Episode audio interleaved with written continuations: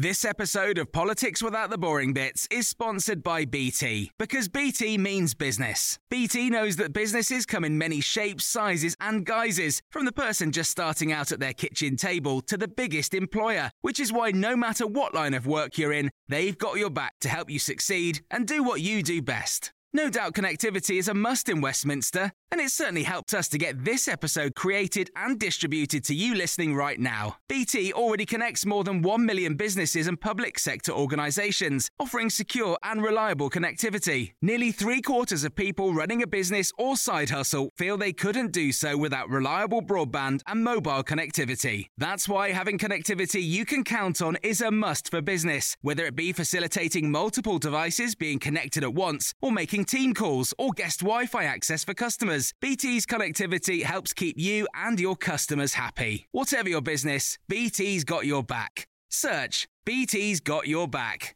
This episode of Politics Without the Boring Bits is brought to you by Luton Rising, owners of London Luton Airport, the UK's most socially impactful airport. Find out more at lutonrising.org.uk. Welcome to The Times. To find out more, head to thetimes.co.uk. Thank goodness, only 48 hours to go until we know the result of this general election, and then phase two can begin the coalition and hung parliament negotiations. If you thought you were going to have the end of politics, think again. But with two days to go, I've assembled a great cast of Times columnists Matthew Parris, Melanie Phillips, and Jenni Russell. And here are our topics for today. Ed Miliband has promised no deal with Nicola Sturgeon, but there doesn't have to be a formal pact. If the SNP achieves its threatened clean sweep of Scottish seats, it will dictate not just Labour's but the Conservatives' agenda. Resisting the SNP's core aim to break up the United Kingdom would take unusual principle and courage by Messrs Miliband and Cameron, which few surely would believe of either man. The Conservatives are promising £12 billion in welfare cuts, but they won't tell us where £10 billion of those cuts will fall. There are only two explanations for this. Either the cuts will be so unfair and politically toxic that the Tories don't dare to admit to them before an election, or they're a mirage, so damaging to implement that the Tories actually plan to raise the money through unacknowledged tax rises instead. We're being played for fools. There's just time for David Cameron to do what Ed Miliband dare not confirm that if he wins but without an overall majority, he'd talk to all the other parties about the contents of the first Queen's speech. He'd have to. Everyone knows the Lib Dems would be his first call, and it isn't as if the idea of a Tory Lib Dem accommodation would be unpopular with the voters.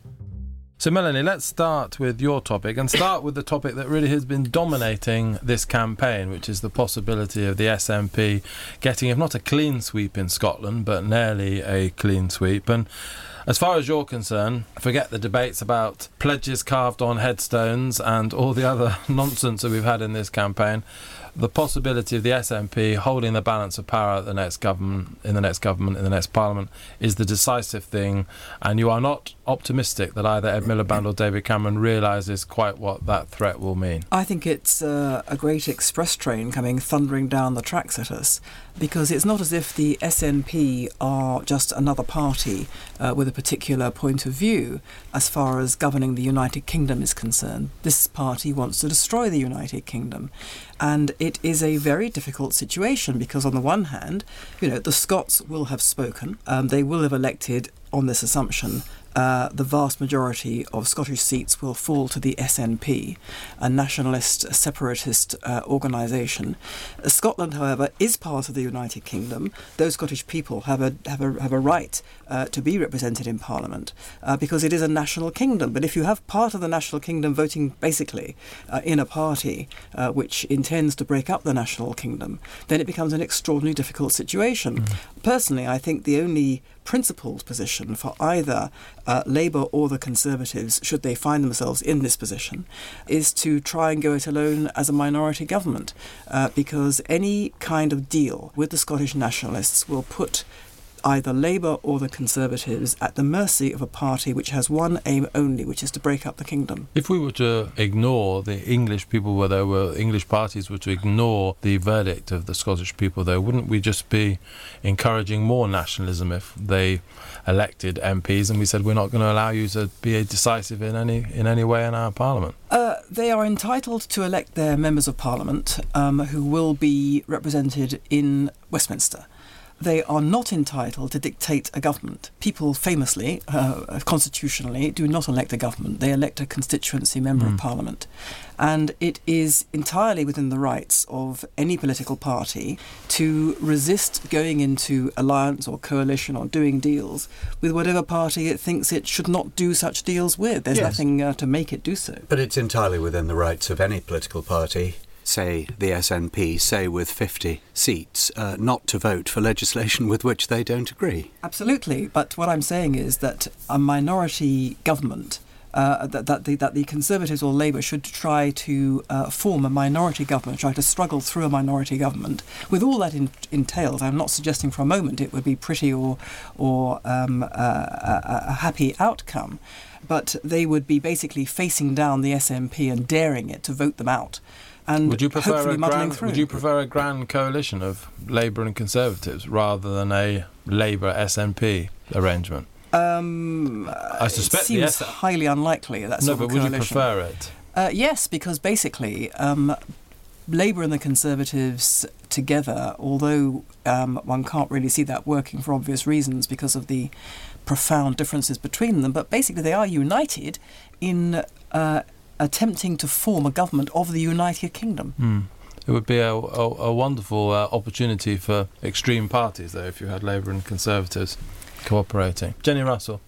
I was very worried for a long time about the SNP, but um, I'm now less worried. And I think that the point that you raised, Tim, about the illegitimacy of excluding the Scots and their representatives from decision making is a really profound one. I think if you're going to drive um, the end of the United Kingdom, if that's what you fear, there's no faster way of doing it than saying to the Scots, no matter what you say, you can have no influence on what happens at Westminster. I think in the new multi party politics, it's absolutely right and proper that Scotland's representatives should have a voice if there's no majority government.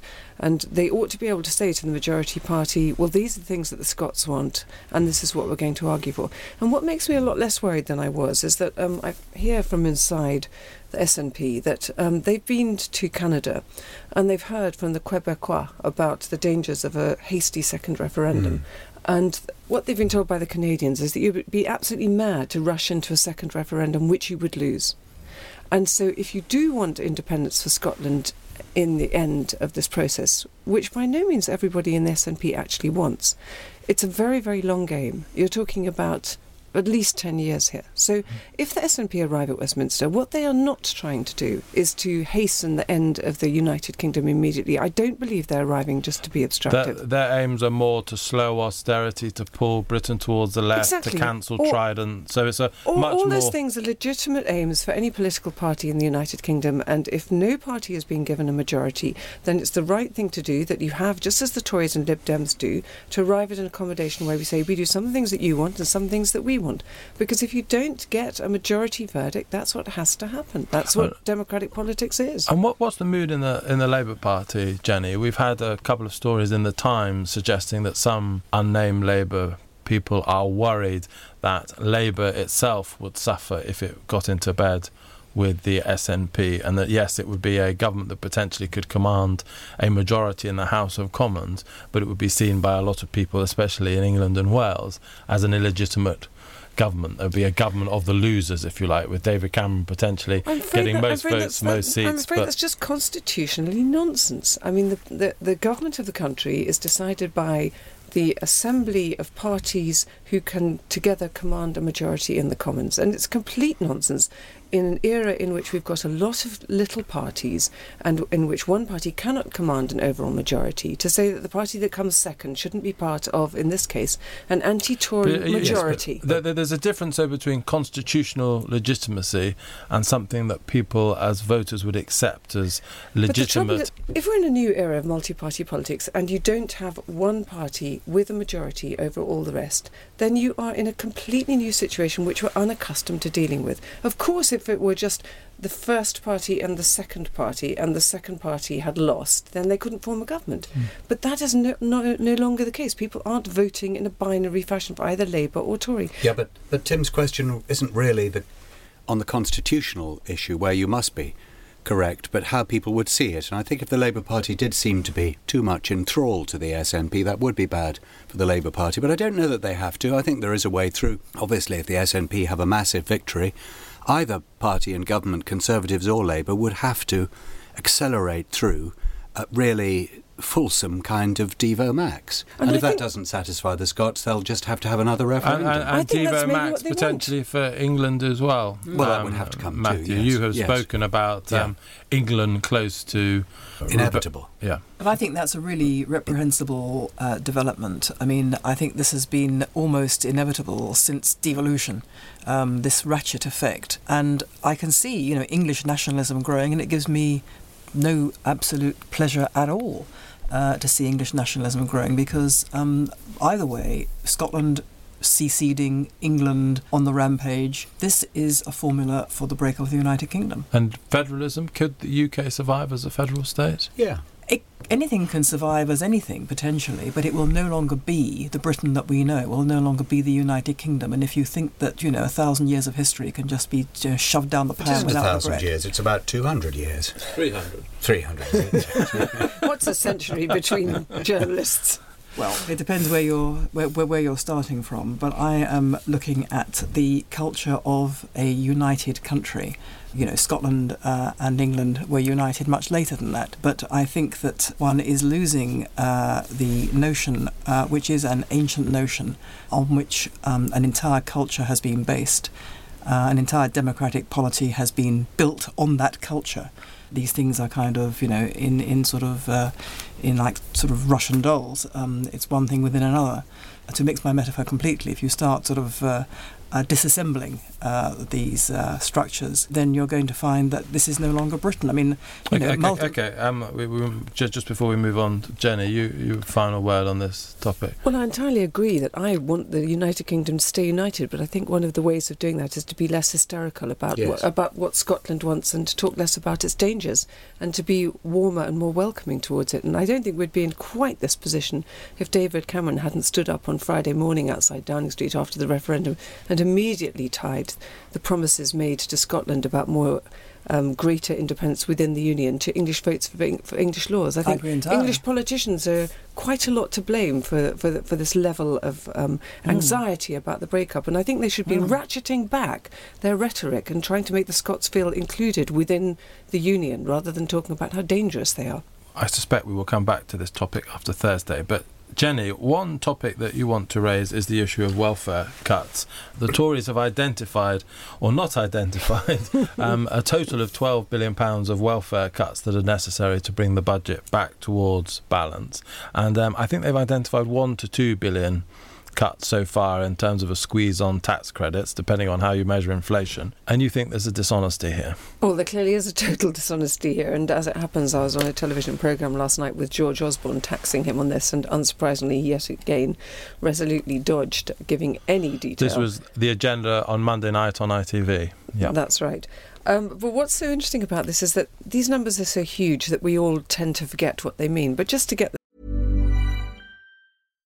Ready to pop the question? The jewelers at BlueNile.com have got sparkle down to a science with beautiful lab grown diamonds worthy of your most brilliant moments. Their lab grown diamonds are independently graded and guaranteed identical to natural diamonds, and they're ready to ship to your door. Go to Bluenile.com and use promo code LISTEN to get $50 off your purchase of $500 or more. That's code LISTEN at Bluenile.com for $50 off. Bluenile.com code LISTEN.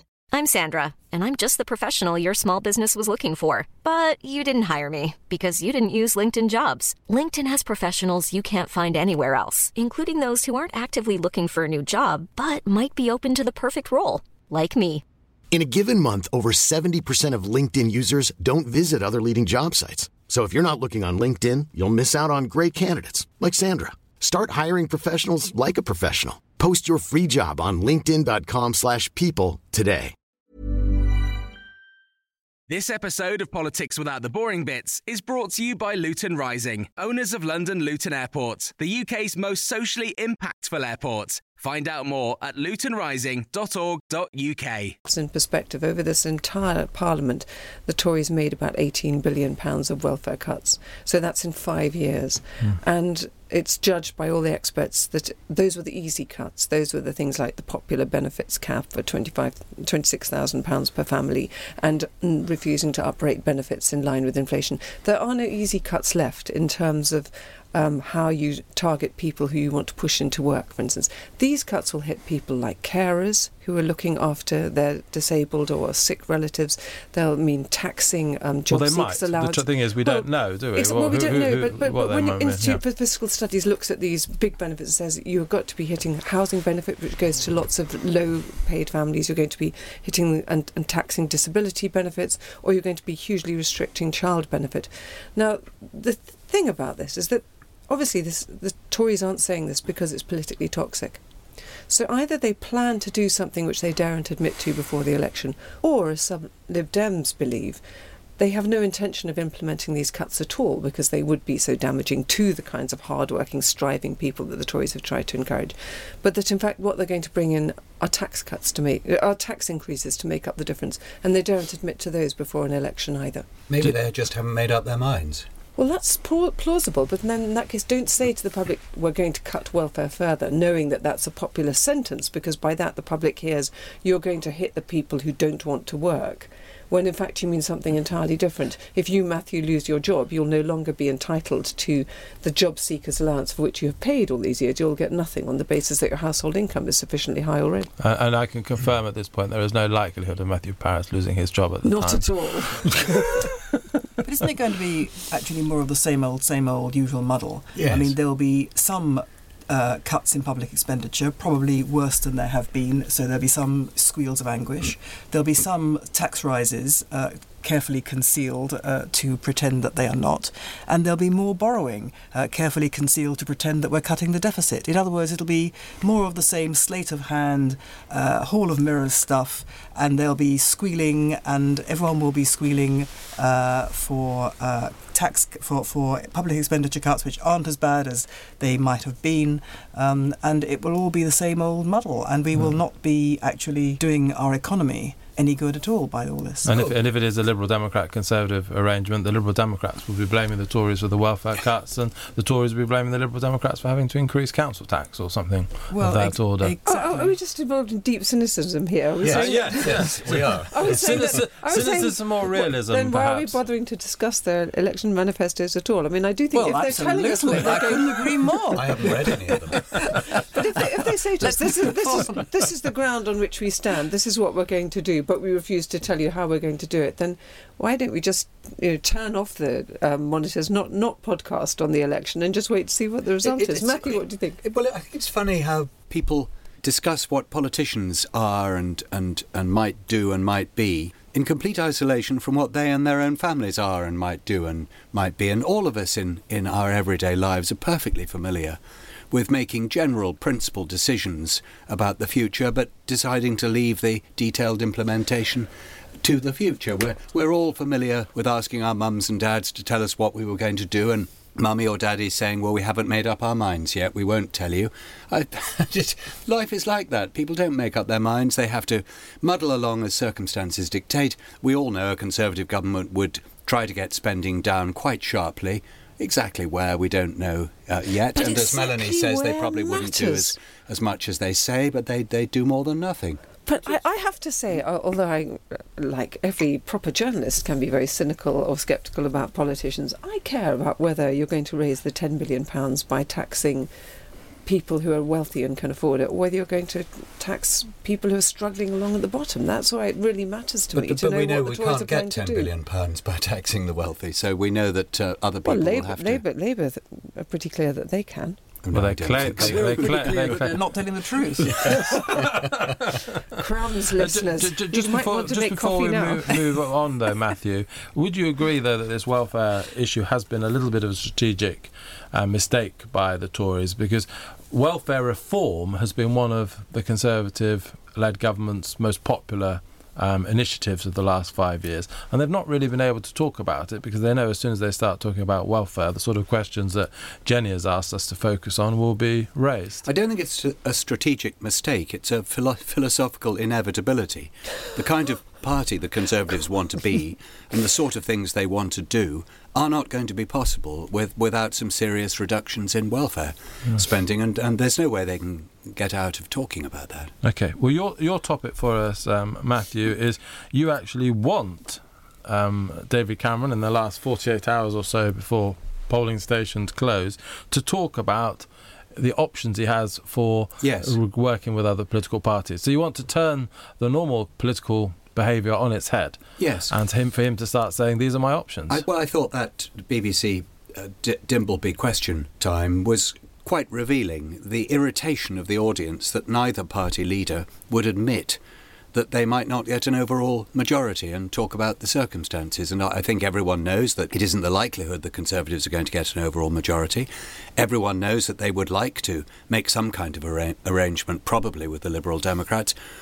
I'm not suggesting that David Cameron declares that he he will be wooing the Lib Dems for a coalition, but I think in his language he could just make it clear that yes, he will do, as he's said, the right thing, and that would probably involve, he should say, talking to all the parties, because we all know the Liberal Democrats would be his first call. Mm. Why do you think that would be such a good thing, Matthew? In what way would that help him or, or the voters? I'm the voters like coalition. Uh, all, all, all, the polling suggests, I think more voters prefer a co- conservative Liberal Democrat coalition to a, a, government by the Conservatives yes, you're, you're, you're, right. That is what the polls show. That if people could vote for the coalition, mm. most people well, would. Well, lots of newspapers are. If you look at endorsements, whether it's the Financial Times or the Economist or the Independent, they're saying vote for the continuation of the of coalition there, there, by voting no, there's no box for Conservative coalition. or Liberal Democrats. but M- Matthew, the problem with your idea, though, is surely it will invite just another second round of questions once he's opened up um, this possibility, people will say, okay, so what are you willing to trade away? What in your manifesto are you most willing to give up? So this might be the right point in the campaign to do it quite close to the end before we.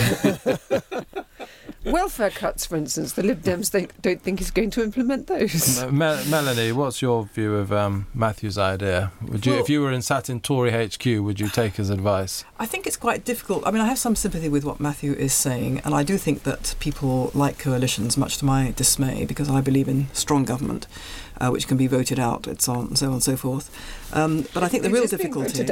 I think the real difficulty. Well, not if it's a coalition. It's much more difficult to vote out a, a particular set mm. of, of, of, of, policies. But I think the real difficulty is, you know, here is the Conservative Party, which has put forward a manifesto, despite our cynicism on this side of the table. Anyway, that is the these are the policies that they are putting to the to the electorate. This is what we are going to do. And if they start saying, well, actually, uh, we're actually going to go into coalition with either with with, with anybody, well then it begs it, it, it brings into question, you know, as you say, uh, Tim, what policies they're going to trade off. In other words, the the electorate can turn around and say, well, the manifesto is clearly worth nothing, so we mm. have no idea what we're voting for. When we vote for Mr. Cameron, are we voting for a Lib Dem coalition, an SNP coalition, a Labour? I mean, we have no idea what we're voting for. Yeah, but the for. voters are more grown up than that. Yeah, we would know that we were voting for, for circumstances in which there would have to be negotiations. Well, the voters are very grown up, and consequently, I'm sure that most voters ignore what politicians are saying from the start um, and they're making up their own minds on the basis of something quite different, like, mm. you know,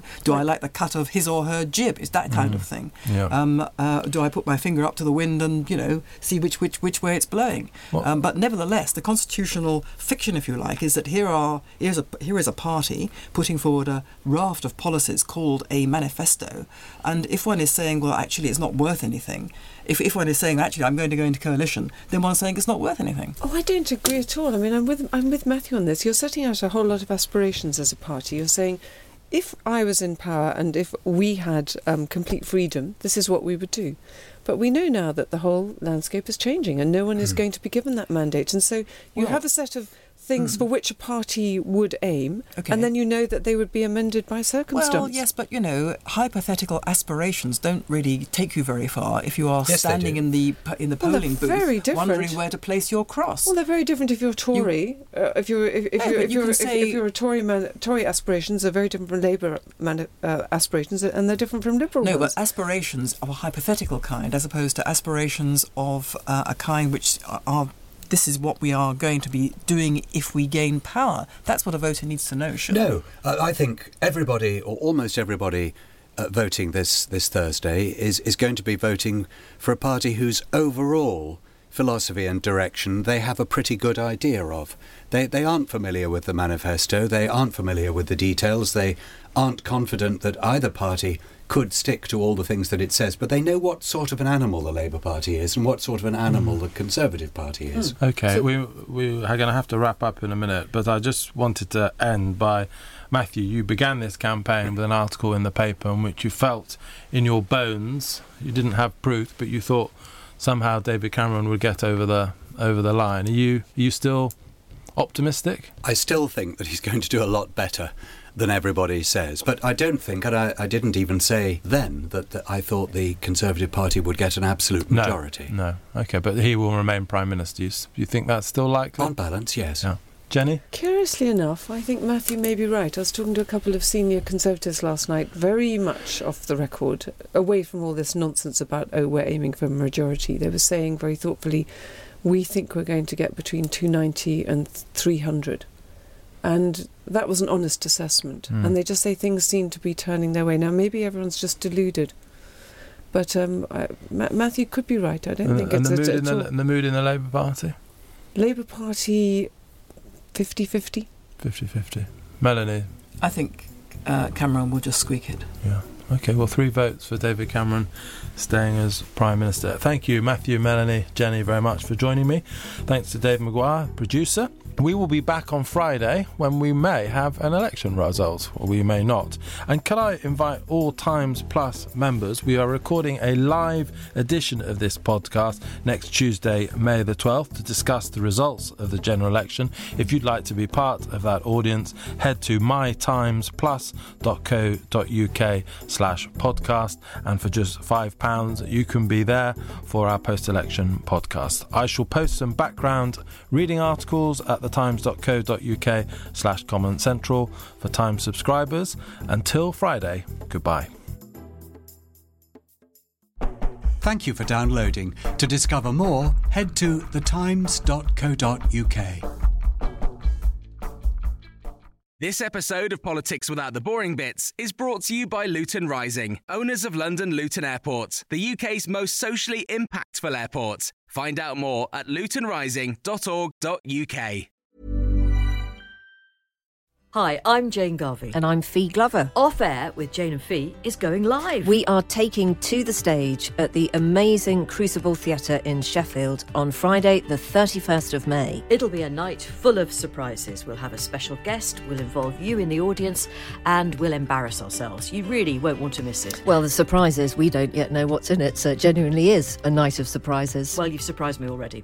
Uh, it's not just us. Our live show is part of an exciting new podcast festival called Cross Wires, which is taking place in some really amazing venues across Sheffield from the 31st of May to the 2nd of June. So, other podcasters that you'll be able to see include Katie Price, Katherine Ryan, Romesh Ranganathan, and the original Adam Buxton. But there's also a whole host of free fringe events, family shows, surprise acts, and after parties that Jane and I haven't yet been invited to. I'm sure it's only a matter of time. Head to crosswires.live for tickets and more information.